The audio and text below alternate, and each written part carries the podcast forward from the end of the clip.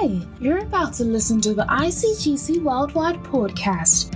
Our mission is to raise global leaders, shape vision, and influence society with the principles of Christ. For more information or empowering content, follow us on Instagram, Facebook, and Twitter at ICGC Worldwide. And now for today's message.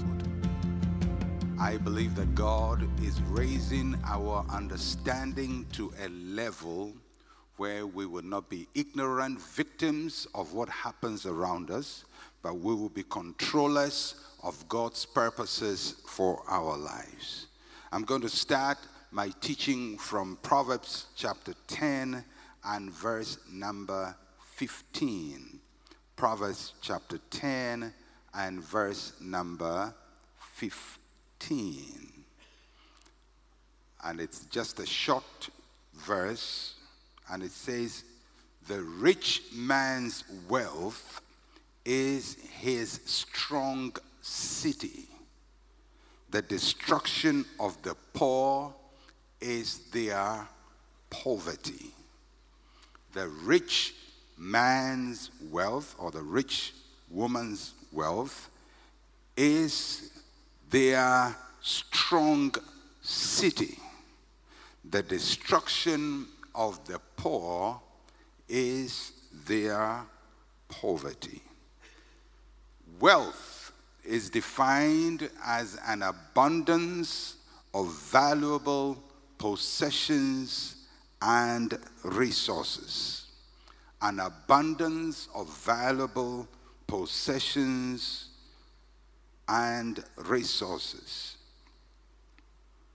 Wealth is seen in ma- having marketable assets such as real estate, stocks, bonds, and so on. It's not necessarily in having consumer items like TVs, cars, swimming pools, uh, shoes, and clothes, um, because these cannot immediately be converted to cash. But for a person to have wealth, they have to have possessions that can easily be converted to cash. In a larger sense, we can say that wealth includes health, your well being, uh, having peace of mind, a good marriage, and so on. These are all wealth. But for the purposes of my teaching, I am not focusing on that kind of wealth. I am talking about real assets of wealth. Now, in the passage, we are told that wealth defends the rich. Wealth defends the rich. The rich man's wealth is his strong city. As a matter of fact, Ecclesiastes chapter 7, verse 2 says that money is a defense. Those who have money use it to defend what they have, it secures them power and position. And wealth is a very powerful factor in the corridors of power. It's almost impossible to find the poor in the corridors of power. Poverty is defined as a lack of material resources or money. And uh, poverty can be absolute or can be relative. And when we say absolute poverty, it means that you have nothing. You cannot meet the necessities of life. You cannot pay for your shelter. You cannot clothe yourself. You cannot feed yourself. You are basically at the mercy of somebody else. That's absolute poverty. Uh, in most parts of Africa, we have absolute poverty. Uh, but well, poverty can also be relative. And when we say relative, it, it means that, well, you are able to meet the basic necessities of life, but it could be better. Uh, somebody else may have a little bit better than you, but it doesn't mean that you can't take care of yourself. So sometimes poverty is relative. For example, a person who is below the poverty line in the United States and lives on welfare will be considered rich in Ghana. Um, minimum salary in some parts of the world, which is now I think about seven or so dollars per hour, uh, and, and computed into eight hours uh, a day, that will be 40, Mr. Blankson. That's what? 8 times 7?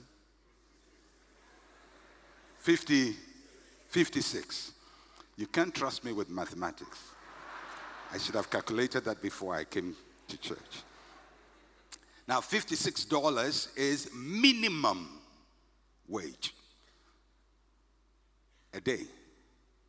In Ghana, it can be the month salary for a lot of people. So, when we say poverty is relative, that's what we mean. A, an extremely poor person in one country can be middle class in another country. However, poverty, no matter whether it's absolute or poverty or, or relative, is no good within the context where it happens. The poor is poor where they are. So, the passage says, poverty destroys the poor. It exposes people, institutions, and nations to destructive forces. It makes people vulnerable and weak. It weakens their standing in life. And it makes them captive to the agenda of the poor. The wealthy are few, the poor are in multitudes. 65 of the richest people in the world, just 65, 65, own half of the wealth of the world. The rest of us. 65 people. If you go to Forbes' list of the richest people in the world, you count number one to number 65, they own half of what the poor own. So it means that in, in real terms, 65 people earn more than 7.5 billion people. That's not good. So that means that the wealth is in a few hands and poverty is in many hands. Wealth sets the agenda, and poverty fulfills the agenda. There are people whose money determines who should govern a nation, but they need those without money to ensure that their agenda comes to pass. And their principle is very simple keep the poor from the big money and use mon- little money to buy their commitment. There are people whose money finances research, but they need those without money to believe in the research. Recently, I just read that they said that the, the skin of chicken is now edible. We can now eat it. When I was growing up as a child, we ate the skin of chicken, it was a delicacy. Then the scientists came and said, it's not good. It contains all kinds of cholesterol, and when you eat it, you have all these problems. So we stopped eating it. Just two weeks ago, they said, it's good. Now, so you, when you see these things happen, you ask, who is making the research and what is the agenda? Because it's not just knowledge being passed along, somebody needs to sell something. And he's going to find a compliant professor to give him the research to support what he has. Coffee is not good, coffee is good. Egg is not good, egg is good. So there are those who finance research so that the poor can believe in the research. There are those whose money determines what we should all believe, but they need those without money to fight for those ideas. Wealth declares war, poverty fights the war. So, in the corridors of power, the rich need the poor because they don't have the numbers. They have the money, they don't have the numbers. And they have to keep the poor in a position where they are usable. Much of Africa exists just to fulfill other people's agenda because we are very poor. The first European explorers came here with their agenda and we fulfilled that agenda. Then the Americans came here with an agenda and will fulfill the agenda. Then the Russians came here with an agenda and will fulfill the agenda. Then the Chinese came here with an agenda and will fulfill the agenda. That's why you wonder why, in a nation like Ghana, we can allow people to rape our land for gold, pollute all our rivers and our water bodies, destroy it, but government does not speak. There is a correlation between agenda of the wealthy and the people who fulfill the agenda. And until the poor wake up, they will always be there for the fulfillment of the agenda of the wealthy. Once in a while, the poor realize the agenda of the wealthy and rebel against it, and it happened in world history. But most of the time, the poor, in addition to being poor, also are ignorant. So, when I started this series, I spoke about the pillars that hold our society. I spoke about seven pillars the family, the culture, education, media, science, business, and government. And those who control the pillars of society also have a lot of money. A lot of money. I, I am yet, I mean, once in a while you find somebody who is not wealthy who is also powerful, like Mother Teresa. But, you know, it's a very benign power. Uh, or Martin Luther King uh, and, and people like that. But usually, those who have power also have money. Those who have no power have no money. So it's in somebody's interest to keep the poor poor.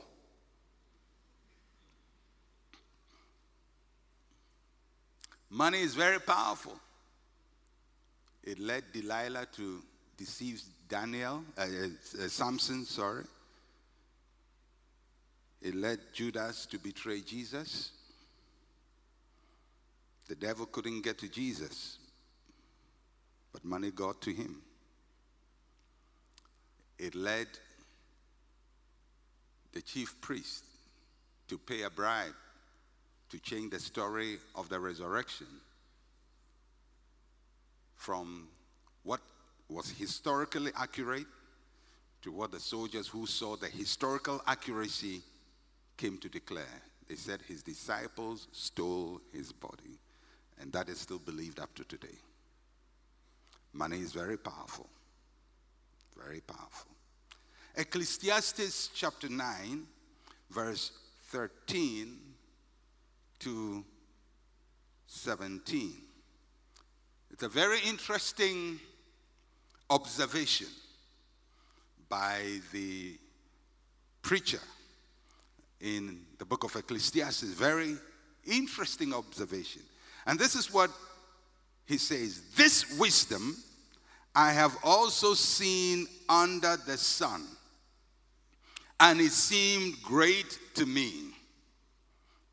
That word great means it was shocking to me. Verse 14 There was a little city with few men in it, and a great king came against it, besieged it, and built great snares around it. Now there was found in it a poor, wise man, and he by his wisdom delivered the city. Yet no one remembered that same poor man. Then I said, Wisdom is better than strength. Nevertheless, the poor man's wisdom is despised, and his words are not heard. Words of the wise spoken quietly should be heard rather than the shout of a ruler of fools. I like the boldness of the writers of Proverbs and uh, Ecclesiastes. Very, very bold. The ruler of fools. Interesting. So there is an observation, and, and it talks about a poor, wise man. This is one instance where a poor man is not ignorant, but is wise. A poor, wise man. A poor, wise man in a city. That word wise means skillful, clever, and experienced. So, a man who is skillful, clever, and experienced, but poor. A nation comes against his village or his city. The Bible says a great king, or the passage said a great king comes against his city. And he, by his wisdom, delivers the city. So this poor wise man is a deliverer. He uses skill, experience, and cleverness to, to deliver his city. Now, we're not told how he delivered them. Probably he delivered the city through negotiation, used wisdom to go and negotiate for a truce, or probably he gave them a strategy to counteract the strength of the opponent. Whichever method he used, he had the skill, the cleverness, and the experience to deliver a city. Now, normally, if somebody is able to do that, he is skillful, he is clever, he is experienced, there is a crisis, there is trouble, there is danger, and this person goes out and solves the problem, he should be a hero. He should be a hero. I mean, he should be on the front pages of the newspaper. He should be in the news. Mothers should be naming their children after him. People should be paying him. They should be rewarding him because he's a deliverer. He has the answers. But there is a little problem with this particular deliverer. He's poor. So he has the answers, he delivers, but the Bible says he is not remembered. That means that he is ignored and abandoned. He's used and dumped. He's invited to the corridors of power to solve a problem or offer help based on his skill and experience. Then afterwards, he's dumped. There are many people in, the, in this category. Those who live in the corridors of power know how to tap into people's skill, but make sure that those people never come to that corridor. So, this is what has happened to this man. When they needed him, they used his skill, his influence, his ability, and then they dumped him. They didn't remember him. Forgotten. One day, Everybody's listening to his wisdom. The next day, who knows about him? Not only is he not remembered, the Bible says he is despised. He's taken for granted. He's giving no value. People listen to his wisdom, but they do not place value on it. They don't add money to the value. They will not empower him to also become powerful. They keep him at a level where he will always respond to the calls of the powerful. He's despised. although he's a deliverer. And then the third thing the passage says about him is that he, his words are not heard. His words are not heard. He's not treated fairly. Now, you, you may ask, but, but his words were heard. Now, his wisdom was heard, but his words were not heard. Now, how could your wisdom be heard and your words not be heard? So, this is how I think happened. After he had given the wisdom, and the powerful people have implemented his idea and it has succeeded, he now starts pleading for recognition. He's asking for acceptance. He's now saying, you know, pay me something, give me some money, you know, share some of the wealth you have with me. Uh, let me also come to the corridors of power. And they don't hear those words. They want his wisdom, but they ignore his words.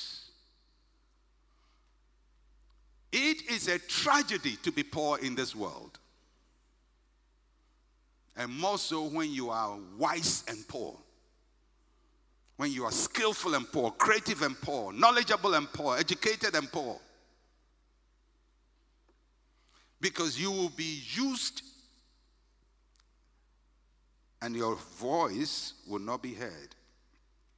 So he makes appeal for better treatment, but he is not listened to. Question is how could such a man who is so skillful to solve national problems be poor?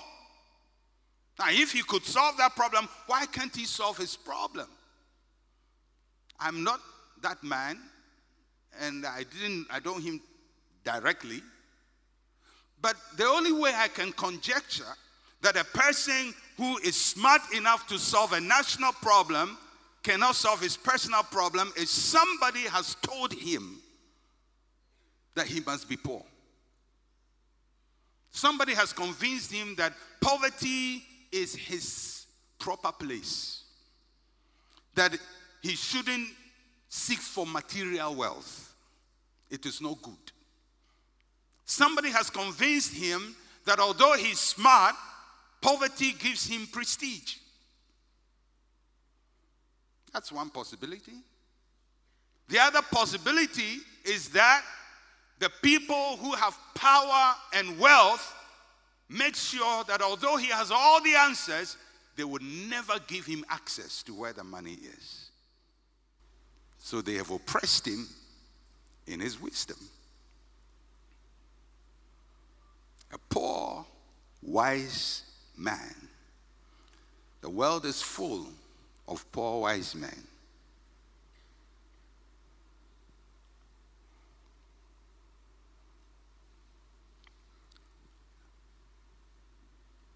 The verse 17 says, The words of the wise spoken quietly should be heard rather than the shout of a ruler of fools. The words of the wise must be heard. If you believe that God has given you wisdom, you must create the opportunity for your voice to be heard. If you believe that God has given you ideas, you must create the opportunity for the voice you have to be heard. Because if you want somebody else to give you a voice, they would not give you the voice. You must create the opportunity to give your ideas a voice. Now, Jesus told us in Matthew chapter 10, verse 27 Whatever I tell you in the dark, speak in the light. And what you hear in the ear, preach on the housetops. Jesus is saying the words of the wise must be heard, or the words of the righteous must be heard. There are many today who want to silence the voice of righteousness in the corridors of power. They want to make sure that the deliverers don't speak. If you go to the Western world, Europe and America, you find historically the knowledge of the West was built on the church. The church is the foundation of knowledge of Western society. The teachings of Christ laid the foundations of their society, yet, in those same countries today, Jesus Christ has been reduced to a curse word. All the major universities in those countries were set up either by churches or by clergymen. But yet, today, in those church, same universities, the church has no voice, Christianity is persecuted, and the voice of righteousness is relegated. Because somewhere along the line, they convinced the church to be poor.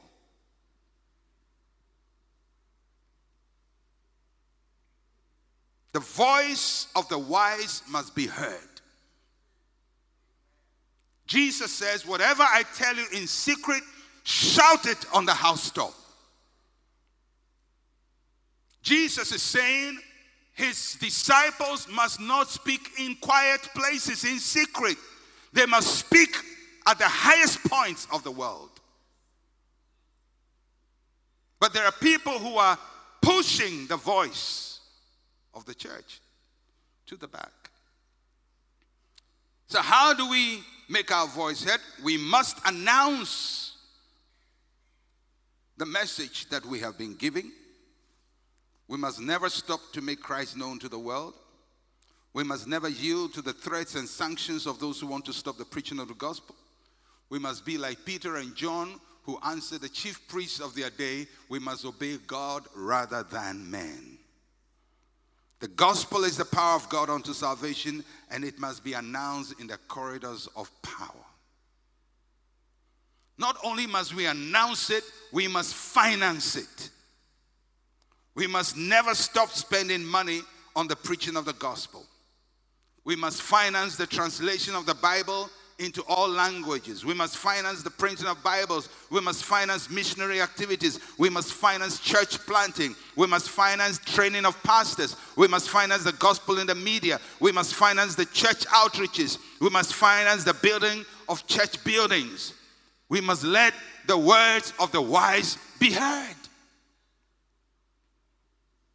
Because if we don't, we will be like the poor wise man who is called to for a time of deliverance. But afterwards, nobody will listen to them. In the United States, after 9 11, everybody went to church.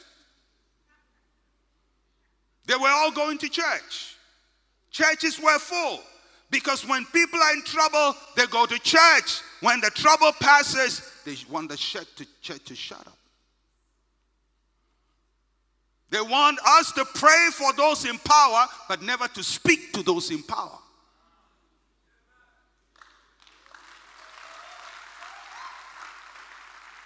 So when governments need you, you come to do the opening prayer or pray for a president.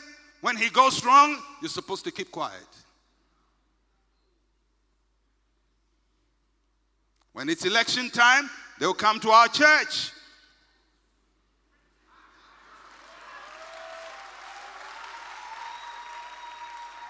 and speak. And after they are in power, we're not supposed to speak back.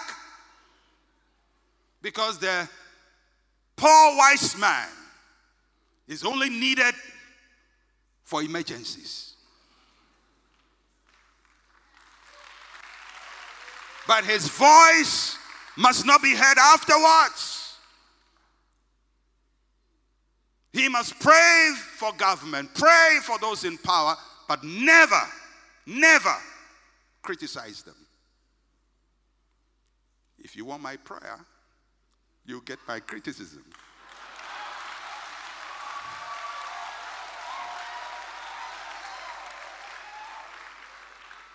We must announce it, we must finance it, and we must reinforce our message. We must reinforce our message. We must never stop pushing for the good news of Christ to be entrenched.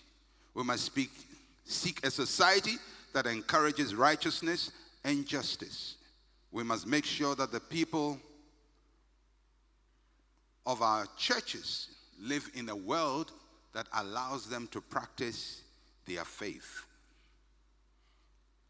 I believe that God has called us not to be poor wise men, but to be rich wise men whose voices must be heard. Whose voices must be heard. Why is it so? I believe it's so because there is a satanic agenda in this world. I believe that there is a satanic agenda to make sure that the righteous and the biblically wise do not get into the corridors of power. We see that agenda set out in the temptation of Jesus in Luke chapter 4, verse 5 and 7. 5 to 7 the devil taking him up on a high mountain showed him all the kingdoms of the uh, of the world in a moment of time. The devil said to him all this authority i'll give you and their glory for it has been delivered to me and i give it to whomever i wish. Therefore if you worship before me all will be yours. So there is a satanic agenda to control the power systems of this world and since there are more unbelievers than believers, that agenda has entrenched feet. It's a threefold agenda. The first part of the agenda is to get the righteous to believe that wealth is wrong for them. Wealth is wrong. The church spends a lot of time debating this one. Should a Christian be rich? Should he not be rich? Should a church be rich? Should we talk about money? Should we not talk about money? We sabotage ourselves. When we make money, the world fights us and makes us feel guilty. Everybody or institution makes money and celebrates it, but when the church makes money, it gets criticized. We ourselves are not confident. How are you going to get something you are not sure you should get? How are you going to get something you don't believe you should have. A double minded person, the Bible says, cannot receive anything from God. But you go to uh, listen to most churches, there's a big debate. Should we have money? Should we not have money? Will we backslide when we make money? It's been a long debate. So the righteous is not sure about wealth. The second agenda is to keep the righteous out of the money circles. Money flows in circles, my friends. And the people in those circles like to play the game among themselves. And if you try to enter that circle, you're going to face battles. If you're a small business, you start on your front porch, your business. You have no enemies. With very little money or no money, you can start a business and grow. But when your business grows and gains attention, you would understand that there are people who have problem with you making money. The battles you fight are not at the beginning. They are the battles you fight when you are starting emerging, and especially when you start going very high. And all those battles are based on the fact that you are entering a corridor that is not designed for you. And people are going to criticize you and fight you. When a footballer signs a $100 million contract, the world hails it. When a boxer makes over $1 million in one bout, we say he's smart. When a young man makes billions with an app, the world hails it. When a church invests money into its work, the world criticizes it. The only institution that is criticized on this planet for making money is the church. Oh, yeah. People are going to ask, why, why, we are poor people in the church. Why are you spending the money for that? Why are you spending money to build a building? Uh, would the building uh, save souls? Well, well, uh, that's it. They're going to ask all those questions. Well, would the footballers' money also solve poverty? And the poor people in his country? And the poor people in his city? And the poor people where they live too? And by the way, the money the poor the footballer gets, where does he get it from? Those who go to watch. They pay. The boxer's fees comes from those who watch. The rich man's money, the app, from those who download the app. Do they have poor people? I bet you do. But nobody is going to say anything about that. But let the church build a massive building. Where did they get the money from?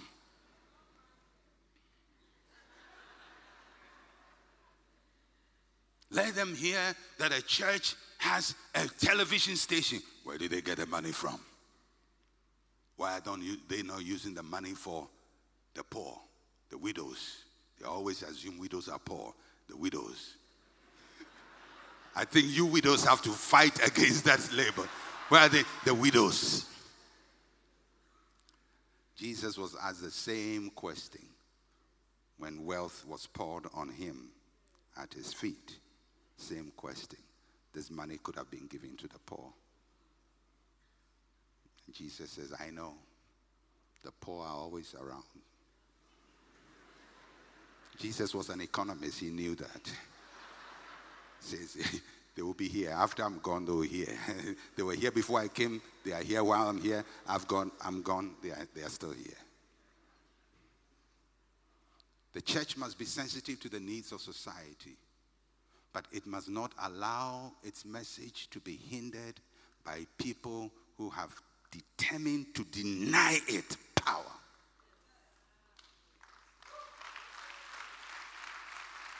The third agenda is that the money game is played with rules that do not favor the righteous. One of the challenges of every Christian as you grow higher is that you, you, you deal with conflict. At the high levels, the believer has to play the money game with rules that were designed to favor the unrighteous. And we need a lot of wisdom, like Daniel, to navigate that path. We have to know how to play the game without compromising our faith. And sometimes it's a very, very thin line, as we saw in Daniel. But the believer must always keep his covenant with God. It's a hazardous world out there. In the corridors of power, it's very hazardous because it is not designed for righteousness. So, one of the challenge for every believer is how do I penetrate this world without undermining my faith. We need extreme wisdom in doing that. But that does not mean you keep away and say, well, you know, when you get there, it's a dirty world. Well, the dirty people are dirtying all of us. Now, when you read, read through the Bible, you realize throughout the Bible, God had no problem giving wealth to his people. Abraham acquired great wealth in Genesis chapter 13, 1 to 1 and 2. Isaac was prosperous in a foreign land, Genesis 26, 12 to 14. Jacob prospered under a very wicked and stingy boss, Genesis 30, 41 to 43. Israel as a nation at the time of its deliverance from Egypt received wealth transfer, Exodus 12, 35 to 36. David, the man after God's own heart, gained enormous wealth through conquest, First Chronicles 29, 1 to 5. Solomon managed enormous wealth. Second Chronicles 1 14 to 17. But the picture takes a dramatic change when you come to Jesus. Jesus was poor without worldly goods. Matthew 8 20, Jesus said, Foxes have holes, the birds of the air have nests, but the Son of Man has nowhere to lay his head. It seems a change in the narrative. Every one of those heroes wealth, Abraham, Isaac, Jacob, Israel, David, Solomon, then Jesus, Paul. Now, there are those who have argued that Jesus was rich. I don't think there is a biblical proof for that. Jesus was not a wealthy man, Jesus was a poor man. Uh, just lived among the poor, served among the poor. When he had problems with paying his taxes, he didn't have money in his pocket. He had to go and get a fish to produce the money. When he had people to feed, didn't have money to feed them, had to create a miracle. So he wasn't financially a wealthy person. The people of Jesus' time didn't see him as a wealthy person. So Jesus bucks the trend from Abraham down. Jesus bucks it because he's poor. The question is why? Why was Jesus not rich? Why was Jesus not wealthy? Why did Jesus not come with silver and gold? Why did he live a poor life? Well, the Bible explains why he lived a poor life in Second Corinthians chapter 8 verse 9. In Second Corinthians chapter 8, Paul is debating, talking about money and giving and receiving and wealth.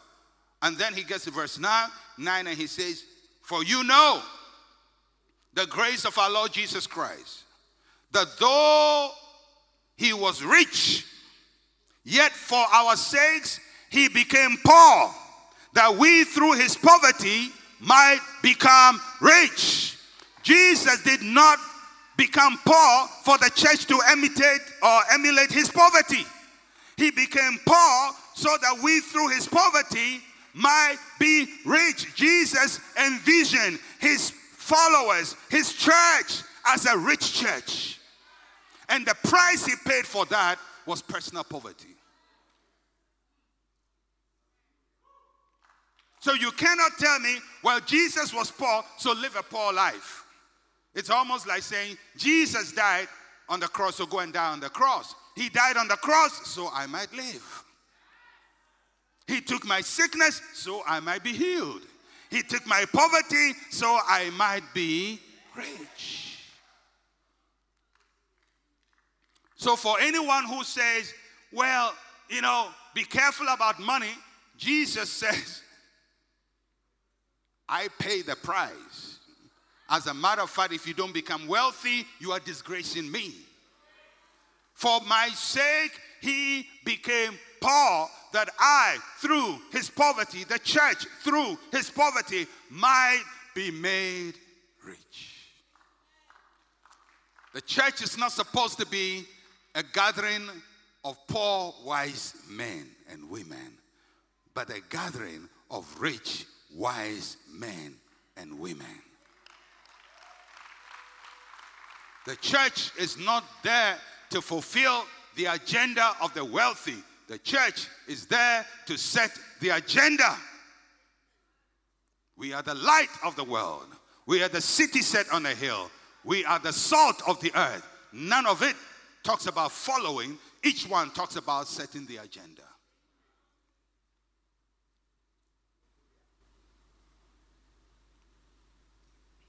But the power systems in this world, using the media, using all kinds of forces, would put all their light on the church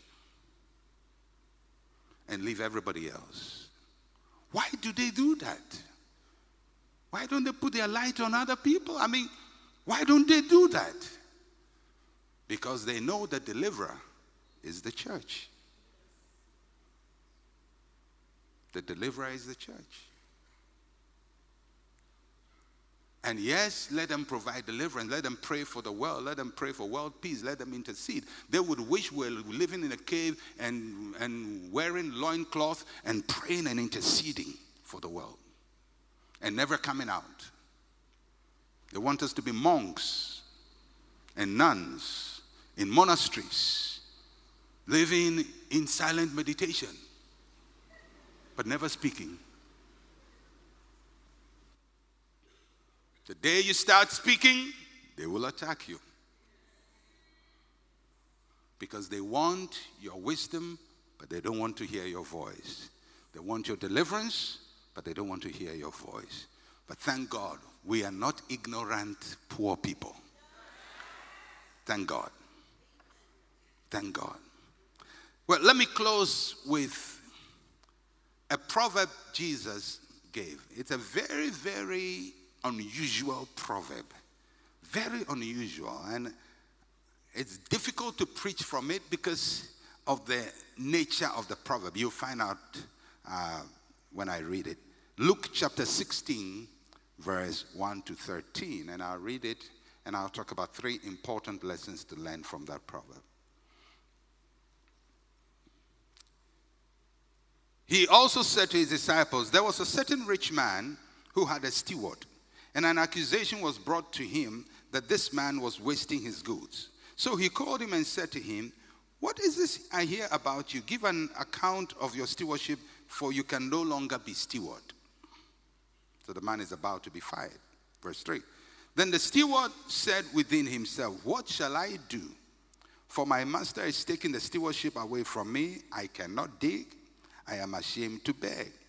I have resolved what to do that when I am put out of the stewardship, they may receive me into their houses. So he called every one of his master's debtors to him and said to the first, How much do you owe my master? He said, 100 measures of oil. He said to him, Take your bill, sit down, write quickly, 50. Then he said to another, How much do you owe? He said, 100 measures of wheat. He said to him, Take your bill, write 80. So the master commended the unjust steward because he has dealt shrewdly. The master commended him. For the sons of this world are more shrewd in their generation than the sons of light. And I say to you, make friends for yourself by unrighteous mammon, that when you fail, they may receive you into an everlasting home. He who is faithful in that which is least is faithful also in much. He who is unjust in what is least is unjust in much. Therefore, if you have not been faithful in the unrighteous mammon, who will commit to your trust the true riches. And if you've not been faithful in what is another man's, who will give you your own. No servant can serve two masters, for either he will hate the one and love the other, or else he'll be loyal to the one and despise the other. You cannot serve God and mammon, mammon being God. So, I mean, the guy did a terrible thing. If your worker does that to you, you don't go and say, hey, well done. You've cheated me, well done. This servant is told, you've been fixing the books, you've been messing the account, so you're going to be sacked. That's one, one lesson you must learn. Don't tell people you are going to be sacked. Sack them.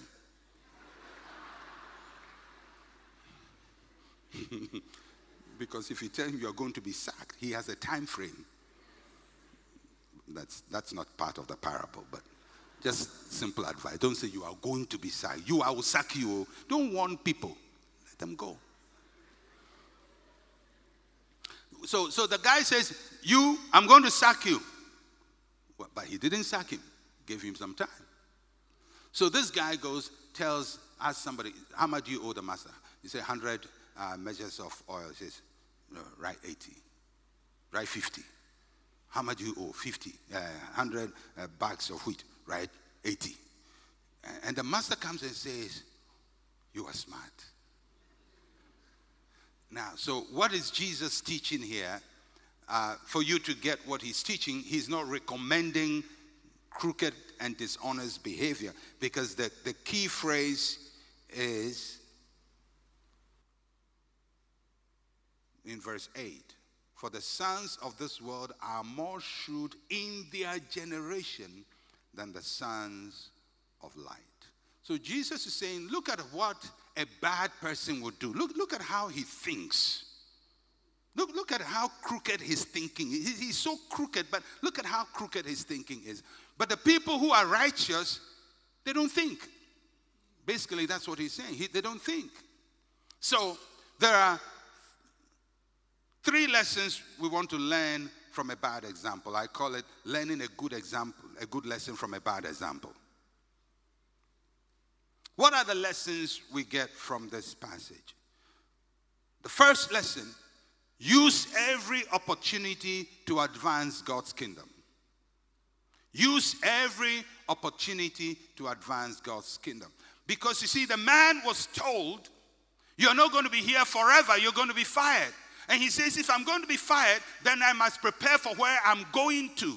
Jesus is saying, in the same way, the children of light, you know that you don't live here forever. Use every opportunity wisely. Use every opportunity wisely. Use every opportunity to advance God's kingdom. That's the first lesson.